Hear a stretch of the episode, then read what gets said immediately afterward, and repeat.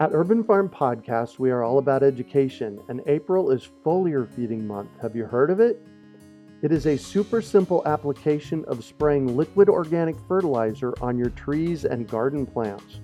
The leaves, branches, and trunks are incredible at absorbing nutrients. And if your soil isn't great or your pH is off, foliar feeding is a quick and long lasting fix to get your plants the nutrients they need. Want to learn more? Join us for our free online webinar on how to apply this amazing process to your gardens and fruit trees. Visit urbanfarm.org to sign up. That's urbanfarm.org. You're listening to the Urban Farm Podcast, your partner in the grow your own food revolution. Whether you've just been introduced to urban farming or you're a lifelong advocate, we're sure you'll leave feeling more informed, equipped, and empowered to dig deeper into the soil of your local food economy. With you every step of the way, here's your host, Greg Peterson. Today on the Urban Farm Podcast, we have Tonyehn Verkitis of Eco Arts Living to talk about her experience with gardening, building community, and the Greenhouse Project. Eco Arts Living is about the lives we want versus the lives we create for ourselves. We spend too much time focusing on what we don't have the time, the skill, or the money to do. Life is about making time finding the space, and doing your best. Eco Arts Living is about living with wholeheartedness and meaning. She is an avid gardener, foodie, and prior restaurant reviewer, and sits on the board of the Greenhouse Project. She believes that life is what's handed to us and living is what we make of it. Welcome to the show today, Tonyehn. Hello. How are you?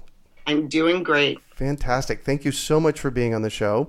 So, I shared a bit about you. Can you fill in the blanks for us and share more about the path you took to get where you're at now? Oh, gosh. Talk about many roads traveled.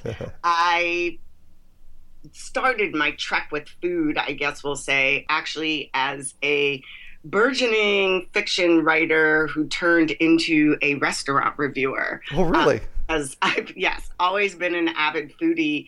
And my love for food just continued after having been a restaurant reviewer for a couple of years. I won't say that I was a hardcore gardener. I always grew herbs and that sort of thing. Uh-huh. But once I had my children, it became a lot more important to me, needless to say, to think about where my food was coming from. Oh, yeah. um, actually starting to grow up myself mm-hmm. and then involving them in the process. So that's kind of where the urban gardening thing happened my involvement with the Greenhouse Project started as me being a board member again because I was a grower and I heard about this community garden and they were looking for board members and they did some cool projects in the community. So I thought, hey, wouldn't it be fun to go out there and help these folks? And now, six years later, I'm still a very avid board member and volunteer.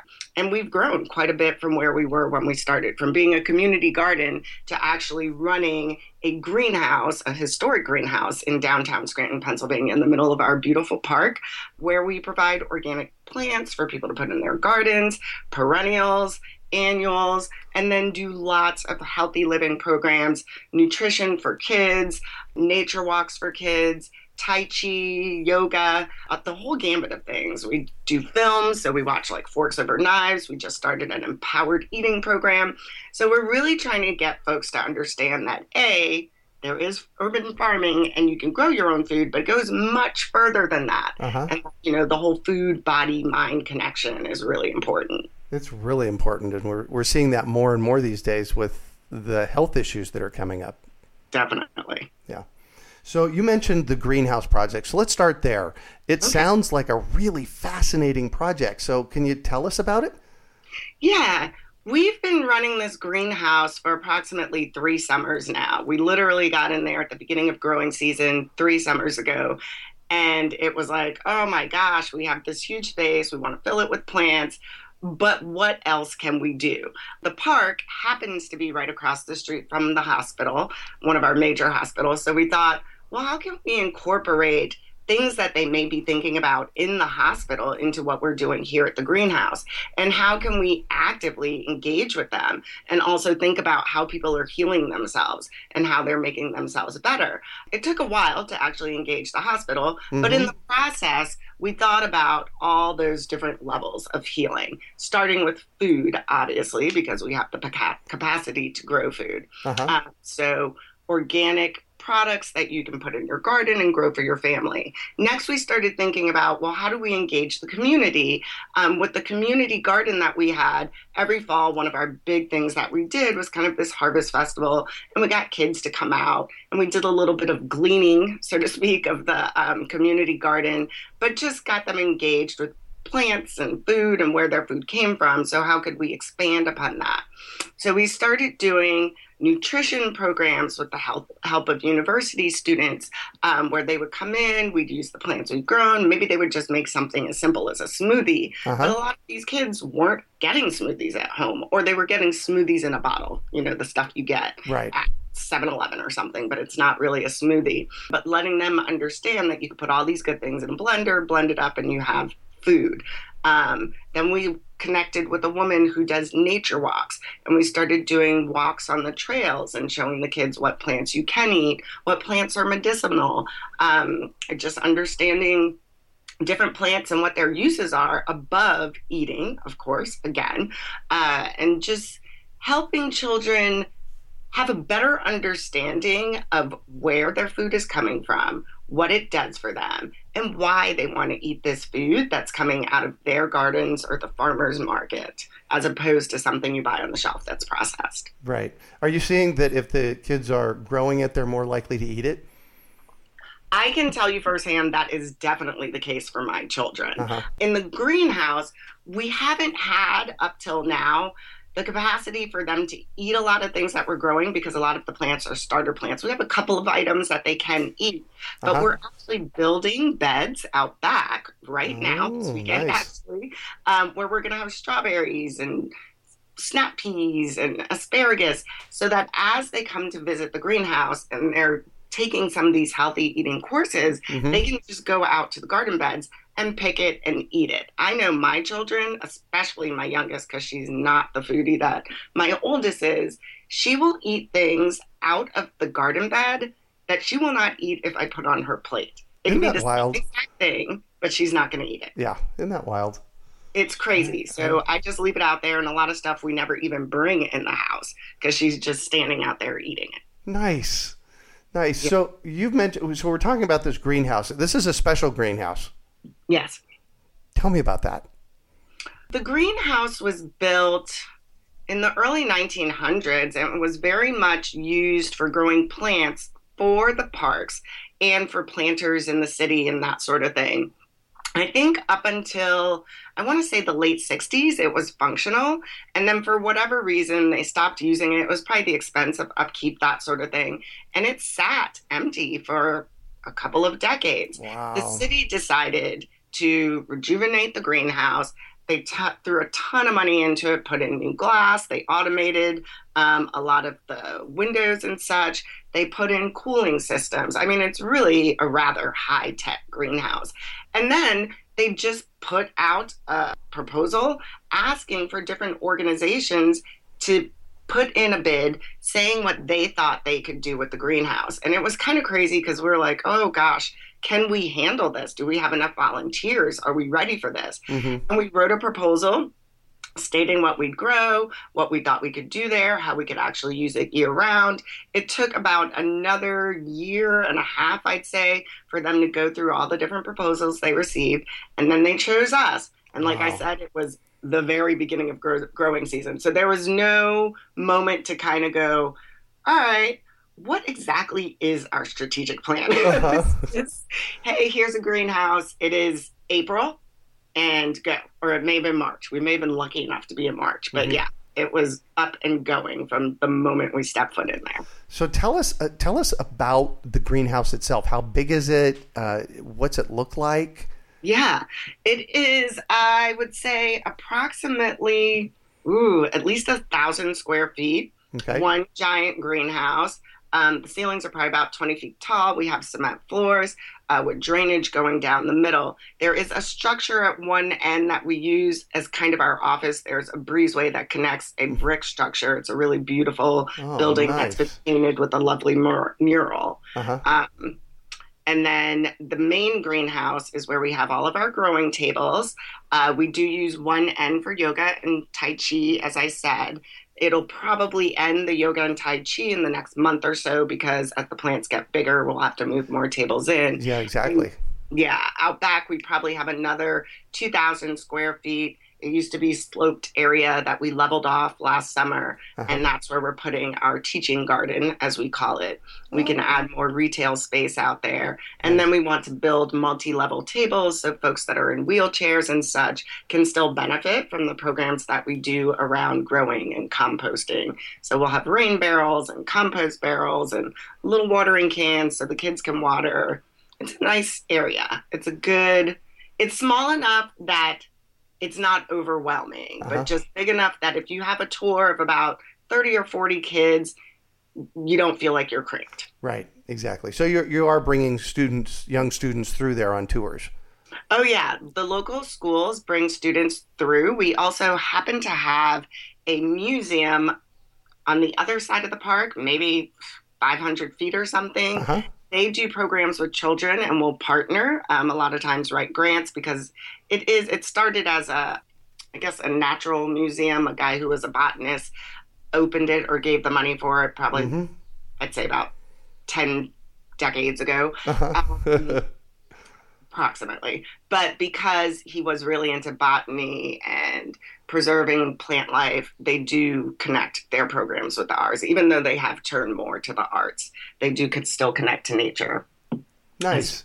So th- this the greenhouse project. This is many different levels. First of all, you're growing plants, and mm-hmm. you're, you're, growing pr- plants for the public. Yes, they can come in and buy plants next weekend. Well, we did some Easter sales, but Mother's Day weekend actually will probably be our big first big sale weekend of the year because we've been growing the flowers for those and getting the baskets ready. So we're doing a Mother's Day basket sale. Oh, nice. But above and beyond that, we probably had, uh, I'm going to say 20 varieties of heirloom tomatoes last year. Oh, nice. We're been growing ground cherries this year because people requested them. Mm-hmm. Um, and I don't know how much you know about them, but the seeds are rather hard to find. They're not cheap. Um, so these plants aren't necessarily going to be the most inexpensive that you find because we are using organic soil right. and putting a lot of care and love into these plants. So kale, broccoli, anything you would want to stick in your garden, Thai basil, Vietnamese cilantro. So we get a little eclectic, I think. It's not your regular run of the mill. And now that we're thinking about perennials, we want to make sure we're doing the same. I mean, you can get coneflower pretty much anywhere. We'll have it. But right. we want to see what else can we bring in that's a little different so that we're keeping up variety in what people are putting into their yards as well. Perfect. So let's talk a little bit about ground cherries. I've heard of them before, but I don't know a lot about them. They are delicious. My first experience was at some lodge out in Canada, probably a decade ago. And I had, it's like a little tomatillo. It's in a little teeny tiny husk. Uh-huh. And it's a bright orange tomato, basically. But at this place in Canada, they were serving it alongside dessert, almost like a little fruit, because it's rather sweet. It's not as acidic, I think, as a regular tomato.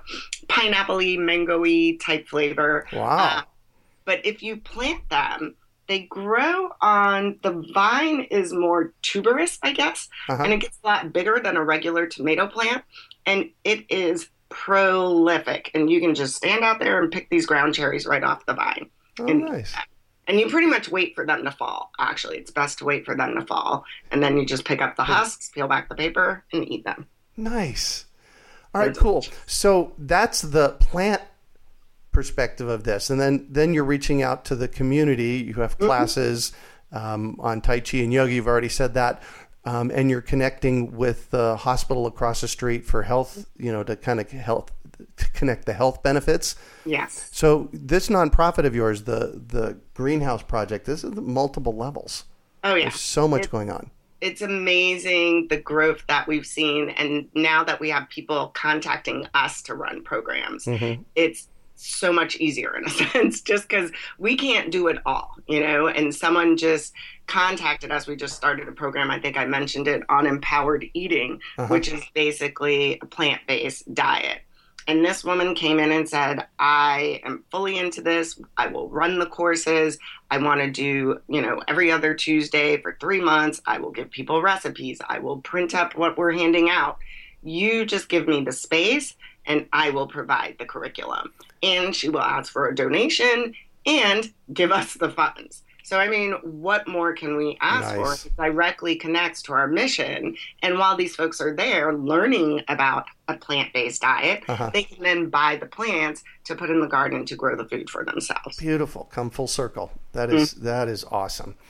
So I want to shift this a little bit and let's talk about how you became an urban gardener and um, you're involved with uh, permaculture. Yes. So permaculture is kind of a funny story for me. Tell me.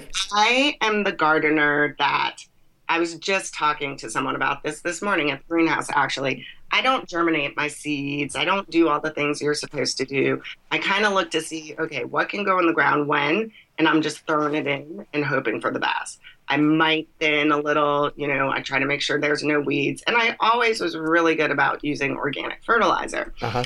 And one day, because my garden had gotten rather large and a little out of control, I thought, oh gosh, there's got to be an easier way for this. So I did research for lazy gardening. And somehow permaculture came up. How cool is that? I know, which is pretty crazy. But I started reading what was out there and thought, oh my gosh, this is totally me. Like, this makes sense to me. This kind of follows my personal mission in life about how I live, about how I furnish my home. You know, this whole idea of doing things in the most natural way possible. So I kept seeing Gaia's Garden uh-huh. come up over and over again. So I bought the book. Good. And spent the winter reading it. And I thought, oh, I wish I'd gotten this in the fall so I could have done my layering and my soil, but whatever, we'll figure it out. And that's how I got started. So my yard isn't big enough to really have multiple types of zones happening, but I do the best I can, basically. And just try to make sure that I'm thinking about how things happen naturally in nature, even as I'm planning out my garden bed. Mm-hmm. So this year, for instance, I've always had, you know, my little rows and rows of gardens or garden vegetables. And this year I thought, you know, I grow all these things. It ends up becoming almost more of a hassle than it is a pleasure by the end of the season because I'm like stressed out by the weeds. How can I bring it back to being pleasurable and bring in what's important to me. And I'm really into the arts, so I decided I'm going to make a fun yard. There'll still be vegetables, there'll still be food we can eat, but I'm not going to worry about is this thing co-planted properly with this thing and uh-huh. how many different items can I get in this space? I will make sure that things are growing with other vegetables that make them happy, but I'm not going to have lettuce and spinach and green beans and tomatoes and all this stuff. I'm just going to have kale, broccoli, and onions. And I'm going to use this watering trowel that I've had laying around forever, oh, nice. thinking I do something cool. Uh-huh. And I'm going to bury it into the bed and grow those items there. And then, ooh, look, I have these candelabras, giant candelabras. I bought at a yard sale. I don't know what I'm going to do with those. So I'm going to stick this in the bed and grow nasturtiums up there, and then we can eat the blossoms and I have a wine barrel. What if I cut it in half and transplant the strawberries into the wine barrel so I'm not worried about weeding those beds and then I'll stick a cucumber plant in there because they like each other mm-hmm. and stick something in there so the cucumbers can grow up. So instead of being so regimented, I guess, and I'm not really regimented, I'm trying to think how to make my garden visually appealing still give us enough food to have and eat over the summer and maybe even can some tomatoes but not have so much i'm losing my mind. Right. Um, but that it's fun. And now we can make cool yard art and put it in this cool space where we're going to fill with pollinators and attract hummingbirds and bees and butterflies and still give back to the environment without driving myself crazy. So that's the new plan this year. Nice. So as somebody who has studied permaculture for 26 years now, I'd say you got permaculture. Okay. you, you got it. Do you have a definition? What's your definition of permaculture? To me, permaculture means growing things in the way that they would most likely grow in nature. Mm. It's a very simple definition, but you know how when you go on a walk in the woods and here's this lovely little gully that's filled with ferns and then you have the moss on the side of the tree and the random mushrooms growing out of a tree stump. I feel if I could make my yard look kind of like that, or I don't know if you've ever been to Scotland. Um, I did a study abroad in Scotland, but when you'd walk the moors and there'd be like tons of thistle here and then Scottish bluebells over here and then, you know, the sheep just meandering through. I feel that's what our yards are meant to be. Yeah. And that's what I think of when I think of permaculture. Not a lawn that's perfectly shaped and edged and, you know, a couple little boxwood hedges and some right. trees that spring up. But what would those plants do if we just kind of let them go? I mean, we can't take over the neighbor's yard, but we can let them go a little bit. Let them do their thing. Or maybe we can take over the neighbor's yard. Uh, my neighbors, I don't know, not so much. But... not so much. There you go. There you go. But yes, we should take over the neighbor's yard. Beautiful. That was that was a perfect definition of permaculture, by the way. Good job. Thank you. so let's talk about Eco Arts Living and what you're doing with that project. Yeah, so Eco Arts Living is a new thing for me. I um, have been doing all this great work with the greenhouse. And in my personal life, I helped start a company that's been doing very well, but it was very stressful. It's the startup world, you know, whatever. Yeah. And it was very rewarding for me because I come from a nonprofit background and this company created tools to support nonprofits. So, what could be better? But it was still stressful.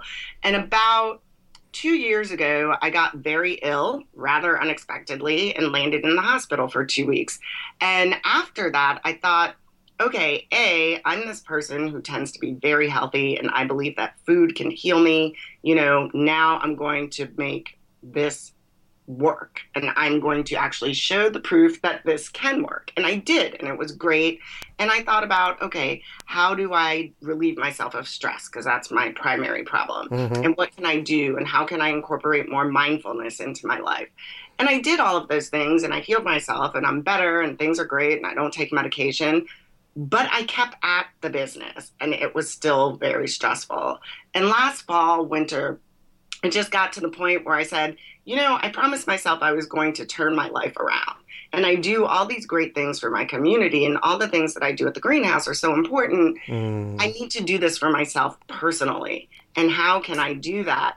And I started thinking about the things that I love, like food, my garden, challenging myself, I guess, in a mindful, way, you know, I, I, use the term spirituality kind of loosely because I think it means a lot of different things to a lot of different people. Yeah. But how can I meld all of these things and create something that's important to me? So, hence, Eco Arts Living.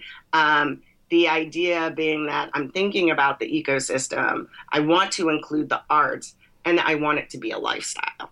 So, I blog about gardening, I blog about mindfulness, but mindfulness as it works for me. So I call myself a failed meditator all the time. but when I'm in my garden and I'm digging in the soil and I'm putting in those plants or seeds, that is meditation of a sort. And I think that we spend a lot of time chastising ourselves for what we didn't accomplish, as opposed to realizing that A, everything we do is an accomplishment.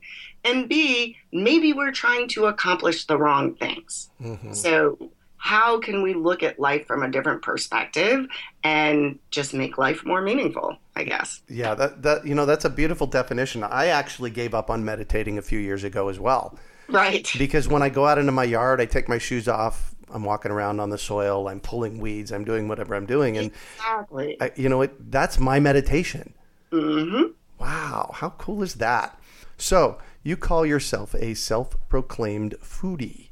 How I do, do. How does that fit into all of this? Well, for starters, I've never met a food I wouldn't eat. And mm. if there's any vegetarians or vegans listening, I am sorry, but I will eat anything. but I feel that's all part of the pleasures that you can find in life. So when you think about gardening, nine times out of 10, most people are growing those items that they eat on a regular basis because the thought is, all right, now I don't have to go bro- buy broccoli.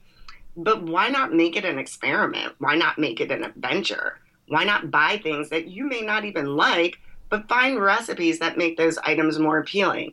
Last year, I canned a bunch of cabbage, deciding that I was going to make kimchi. Mm-hmm. That was a great recipe, thought it would be awesome, and it was disgusting. it wasn't that it was disgusting. There was just way too much garlic and it just wasn't right. And you ate it and it tasted good, but no one wanted to talk to you for a week. so, how can you take every little portion of life and make it an adventure? So, my garden, there's things in there we love, but we I don't, I don't like tomatoes. I can tomatoes like it's going out of style. But when I make spaghetti sauce, I'm suddenly very glad that I have my own tomatoes. Tomatoes. Yeah. So thinking about things that way. And that's how me being a foodie becomes a part of my garden and I guess kind of my motto in life, Mhm. which I don't, I'm going to use a quote and well, I guess it's not too racy. But my favorite quote is I don't know if you've ever seen the movie Auntie Mame. Um, Life is a banquet, and most poor bastards are starving to death. Mm. And I think that says it all. Yeah, very good. So I'm going to shift on you, and I want you to talk about a time you failed, how you overcame that failure, and what you might have learned from it.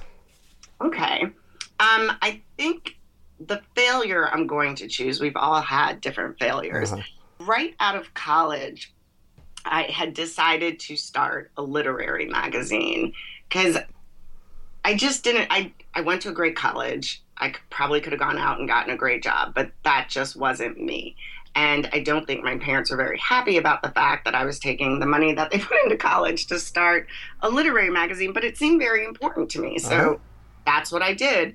I had it for about two years. It was well received. It was before the internet. So I would actually mail envelopes of copies out to my friends in different states and they would put it in their local bookstores for free. I ended up having to let the magazine go more because, well, it's expensive to print a magazine Uh-huh. my partner that I was working with moved away. It was a girl that I'd gone to school with. And putting it together by myself just became a big old hassle. And it felt very personal to me, needless to say, that failure, because it was something that I'd started that seemed very important. And when I did it, I was thinking, hey, there's all these literary magazines out there and people get published and others don't. But why is that? There's tons of great people writing great things. So this is going to be the opportunity for those people to get themselves out there. Um, and I kind of let them down. I felt, and also Mm. I had a number of works that were waiting to be published that were never published by me, and I don't know if they were ever published by anyone. So I not only let myself down, but I felt like I let my readers and those people who had submitted their writing to me down. But what I did learn from it, because I did this straight out of college, was I can do anything really, and it may not make sense to anyone else, and it really doesn't have to. It has to make sense for me. And I'm going to say that there's been a lot of choices since then Uh-huh. that I'm sure people go, What is that Tonyehn thinking? But you know what? If it works, it works. If it doesn't work, it doesn't work.